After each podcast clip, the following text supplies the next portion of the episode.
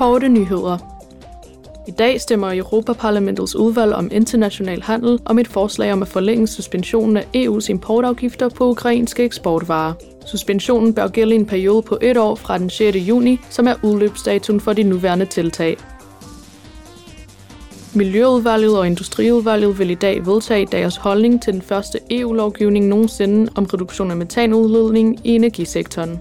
Den nye lovgivning vil omfatte metanudledning fra olie-, gas- og kulsektorerne, samt fra vedvarende biometan, når først det er blevet tilført gasnettet. Det særlige udvalg om udenlandsk indblanding vil i dag vedtage sine forslag om at bekæmpe ondsindede udenlandske aktører, især Rusland og Kina, der benytter sig af informationsmanipulation til at blande sig i demokratiske processer.